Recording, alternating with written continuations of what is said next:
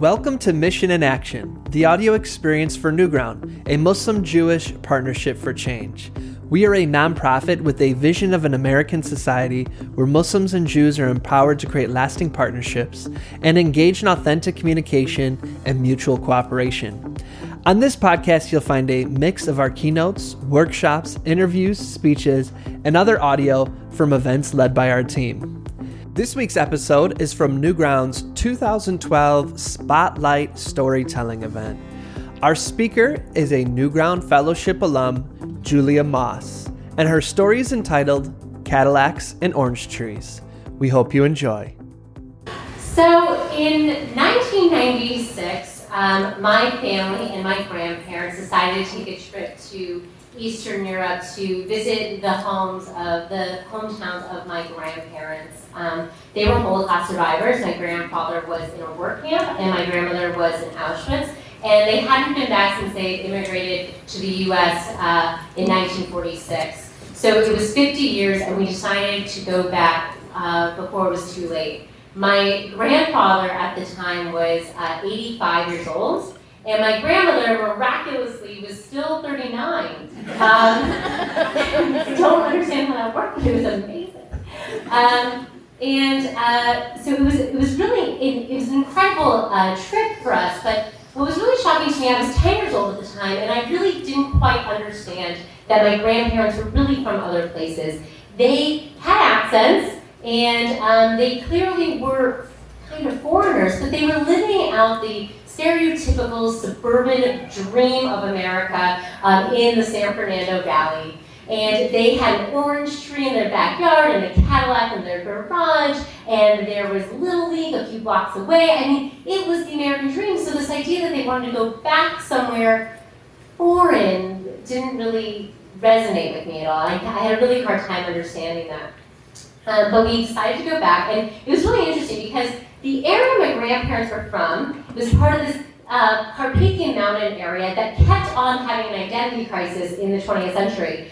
And it, when my grandpa was born in 1910, it was Austro-Hungarian Empire, and then it was Hungary, and then it was Czechoslovakia, and then it was Hungary again, and then after World War II, it was the USSR, and then when we went there, it was Ukraine. So really, we weren't going to anywhere any of us had actually been before. Um, it, was, it, was, a little bit, it was a little bit interesting. Um, so when we got to um, to Eastern Europe, one of the first places we went was Kostria, my grandfather's one road farming village um, in the middle of the Carpathian Mountains that was absolutely, time had not touched this place whatsoever. In fact, I think the outhouse was the exact same one that he had grown up in. Which I felt like was part of my, my, my coming of age into my family um, a little bit. And his nephew, my grandfather's nephew, my father's cousin, was still living in the house that my grandfather had grown up in. Um, and it was, I mean, it was amazing. The, the, we sat in the kitchen that my grandfather had had all his meals in. He took us around the, the fields around his house and showed us where he played. He showed us the, um, the shack that he had burnt down and then had to rebuild um, by with his brothers um, when he was a child. He taught me how to skip rocks in the same river that he had learned to skip rocks. And my grandfather, who was 85 at the time, came alive. He had been transformed into this man that I had never known before. A 10 year old and an 85 year old have very little in common, but all of a sudden he was this lively, brilliant man who could play with me and show me so much of his life. And I will always cherish that day. It was the most, you know, just, it stuck with me for until now, and it still is this bright, shining light. It was the youngest I had ever seen of my grandfather. Um, and it truly was a homecoming for him. And a couple days later, we went to Ungvar, or Uzhhorod, um, depending on what language you speak, um, which is the Paris of the Carpathian Mountains, um, city that my grandmother had um, always, you know, that she always talked so fondly about. My grandmother really had always had this uh, vision of our hometown as being this hidden gem in the middle of nowhere. Um, and it was really, we thought we were going to go see this undiscovered area of, uh, of uh, Ukraine um, that other people didn't know about. And we were all so excited because she talked about with such fondness and such love. But it wasn't quite the city that she had remembered. The Soviet era utilitarian architecture, uh, to say the least, uh, diminished the charm a little bit of, of her home city. And the affluent metropolis that she had remembered was very much now stricken with poverty and government neglect, and the city was truly a shell of, the, of what it had once been.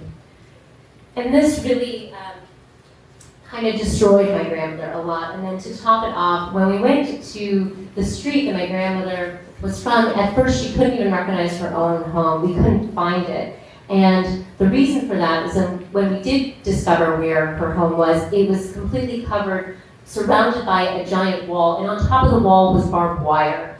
And the gate into the property was so reinforced we couldn't even see a little bit in. And my grandmother was destroyed. I mean, in that moment, she broke down. This pillar of strength, this woman who had survived scarlet fever and Auschwitz and losing her first child and then immigrating to America and had gone through so much and it was always so strong and sold real estate in the valley.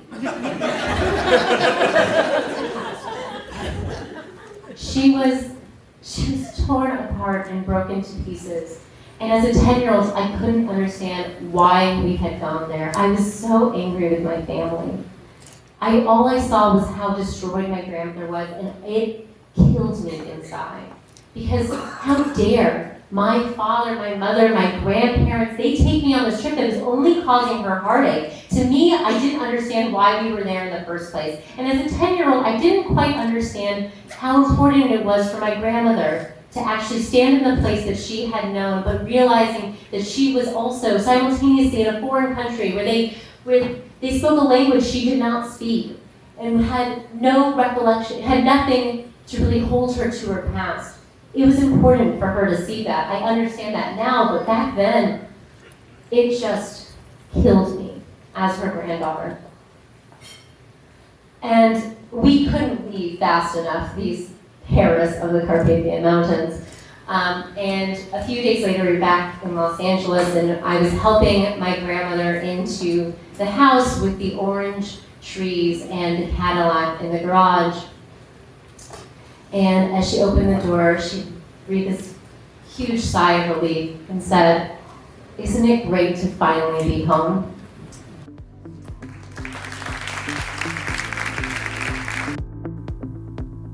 Hi, I'm Aziza Hasan, the Executive Director of Newground, a Muslim Jewish Partnership for Change. Thank you for sharing your time with us today and for listening to this episode of our podcast. At Newground, we believe that conflict is natural and inevitable, yet not intractable, no matter the history. Being stuck is a choice. That's why we build relationships between Muslims and Jews so that they can transform their communities through lasting partnerships. If you'd like to learn more about our mission or support this podcast and Newground's work, please visit mjnewground.org. That's M for Muslim, J for Jew, newground.org. Or click on the link in the show notes. Thank you.